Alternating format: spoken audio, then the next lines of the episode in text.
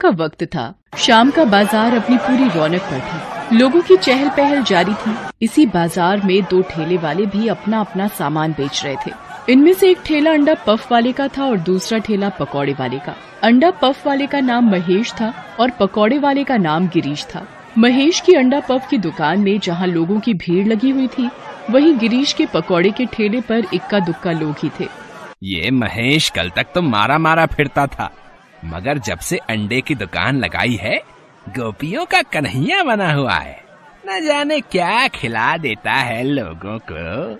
सब इसकी दुकान पर ही भीड़ लगाकर खड़े रहते मेरे पकौड़ों को तो कोई पूछता ही नहीं है, है?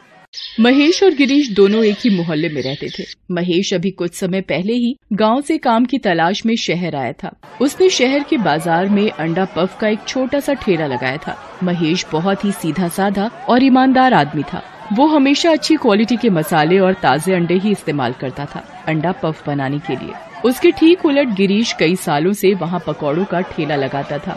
वो एक नंबर का लालची इंसान था। हमेशा कम दाम वाले घटिया से घटिया बेसन और आलूओं और बासी ब्रेड का इस्तेमाल करता था। इसीलिए लोग उसके ठेले पर जाना पसंद नहीं करते थे, जबकि महेश के अंडा पफ के थोड़ा महँगा होने के बावजूद उसके ठेले पर लोगों की भीड़ लगी रहती थी।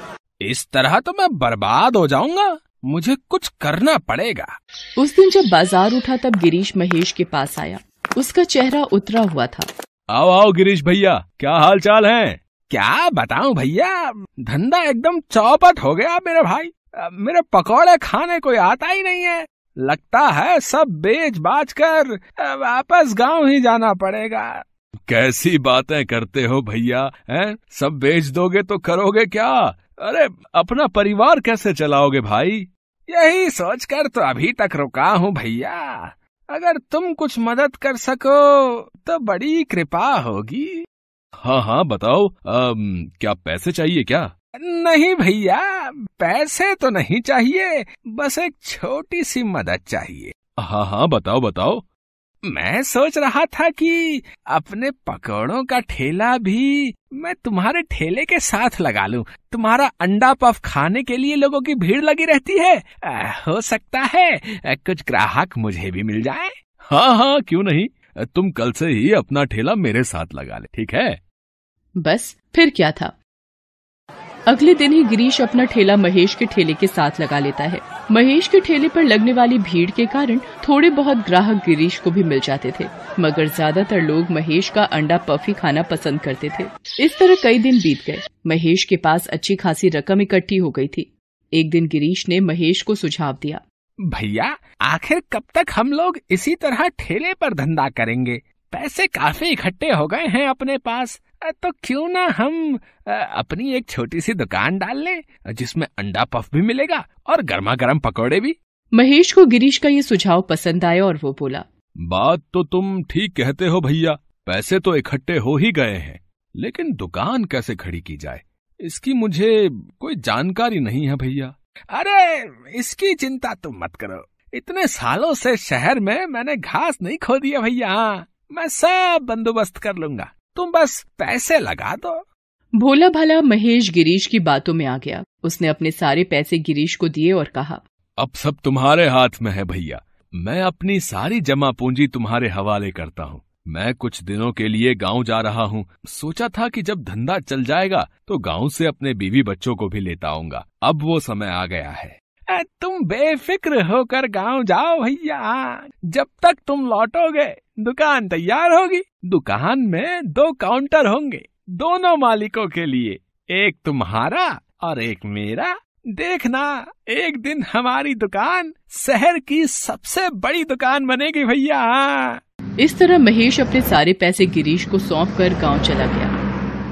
गाँव में अब तुम लोगों को यहाँ रहने की कोई ज़रूरत नहीं है। तुम सब अब मेरे साथ शहर चलोगे। हाँ वहाँ अब अपनी दुकान है। तुम घर में आराम करना और हमारे दोनों बच्चे मुन्ना और मुन्नी स्कूल जाएँगे। मैं शहर पहुँचते ही इनका दाखिला स्कूल में करवा दूँगा। हाँ। इस तरह कुछ दिन गाँव में रहने के बाद महेश अपनी बीवी बच्चों के साथ शहर लौटा। शहर पहुँचने के बाद वो उन्हें अपनी खोली में ले गया और कहा अभी तुम लोग आराम करो। मैं जरा दुकान होकर आता हूँ ठीक है? महेश दुकान पहुँचता है। दुकान ठीक वैसी ही थी जैसा गिरीश ने बताया था। मगर वहाँ दो मालिकों के लिए दो काउंटर नहीं थे। सिर्फ़ एक ही काउंटर था जिस पर गिरीश बैठा था। अरे वाह भैया जैसा सोचा था तुमने दुकान उससे भी अच्छी बनाई है। मगर आ, मेरा काउंटर कहाँ है? तुमने तो कहा था कि दो मालिकों के दो काउंटर होंगे। काहे के दो काउंटर? हैं? जब मालिक एक ही है तो ये दुकान मेरी है और इसका मालिक मैं हूँ। तुम क्या सोचते हो कि अचानक से तुम मुँह उठाकर चले आओगे और मैं आधी दुकान तुम्हें सौंप दूँगा? चलो निकलो यहाँ से। धंधे का टाइम हो रहा है। ऐसा न करो भैया। मेरी सारी जमा पूंजी मैंने तुम्हें दे दी थी। मैं तो मैं तो बर्बाद हो जाऊँगा भैया। मैं तो गाँव से अपने बीवी बच्चों को भी लेता आया हूँ। उन्हें मैं क्या जवाब दूँगा? तो मैं क्या करूँ? है? तुम कोई मुझसे पूछकर उन्हें यहाँ थोड़ी लाए हो? अब चुपचाप यहाँ से चले जाओ। देखो गिरीश अगर तुम ऐसा करोगे तो मजबूरन मुझे पुलिस को बुलाना पड़ेगा। हाँ हाँ बुला लो। डरता कौन है? मगर पुलिस को बुलाने से पहले ये कागज़ देख लो। इस ज़मीन और इस दुकान का कानूनी तौर से मालिक मैं हूँ। सारे कागजों पर मेरा नाम है। कानूनन तुम कुछ भी नहीं कर सकते समझे? चलो निकलो यहाँ से। महेश निराश होकर वहाँ से चल दिया। कहाँ जाए क्या करे ये सोचता हुआ वो शहर की सीमा पर के जंगलों की तरफ़ चल दिया।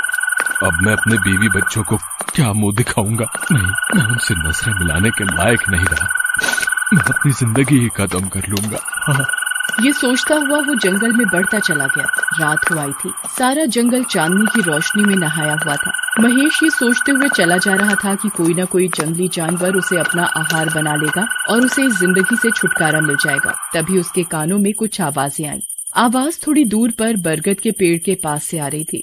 महेश दबे पाँव वहाँ पहुँचा और उस आवाज़ को सुनने की कोशिश करने लगा।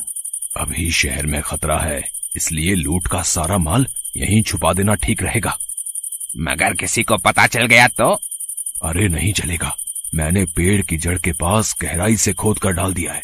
जब शहर की पुलिस ठंडी पड़ जाएगी तब हम यहाँ आकर माल को निकाल लेंगे। हाँ।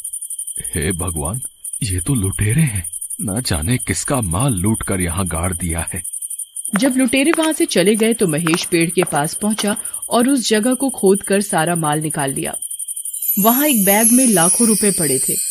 महेश की आँखें फटी की फटी रह गईं। अब सोच क्या रहा है महेश? उठा ले इन पैसों को और ले जा अपने घर। इतने पैसों में तो तेरी सात पुश्तें बैठकर खाएँगी। महेश के मन में पाप बढ़ने लगा था मगर तभी उसके मन में फिर से आवाज़ आई। नहीं महेश इन पैसों पर तेरा कोई हक नहीं है। न जाने कितने लोगों की खून पसीने की कमाई होगी ये। इसे ले जाकर पुलिस को सौंप दे। जरा सोच, आज एक इंसान ने तेरे साथ धोखा किया तो तेरी गृहस्थी उजड़ गई। फिर इन रुपयों के खो जाने से न जाने कितने लोगों की गृहस्थी उजड़ जाएगी। अंत में अच्छाई ने बुराई पर विजय पाई और महेश पैसों को लेकर सीधा पुलिस स्टेशन पहुँचा। सारी पुलिस परेशान थी। शहर के बैंक में ज़बरदस्त डाका पड़ा था। महेश वहाँ पहुंचकर इंस्पेक्टर को सारी बात बताता है और सारे पैसे उन्हें सौंप देता है। महेश के इस काम से खुश होकर उसे पुलिस और सरकार दोनों की तरफ़ से इनाम मिलता है। इनाम की रकम मिलने के बाद महेश सोचता है। जितनी रकम गिरीश ने मुझसे ठगी थी उससे कई गुना ज़्यादा रकम इनाम में मिल गई। इन पैसों से मैं चार चार दुकानें खोल सकता हूँ। इस तरह अपनी ईमानदारी और मेहनत से एक गरीब अंडा पफ वाला शहर का एक जाना माना रईस बन गया। उधर अपनी बेईमानी और धोखाधड़ी के कारण गिरीश की दुकान पिट गई और वो वापस सड़क पर आ गया। Best buddies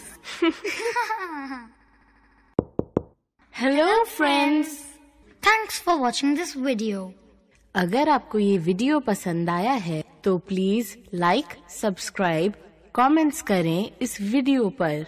और हाँ शेयर करना भी ना भूलें। और भी मज़ेदार वीडियो देखने के लिए नीचे दिए गए बेल आइकॉन को दबाएँ। देखते रहिए बेस्ट बडीज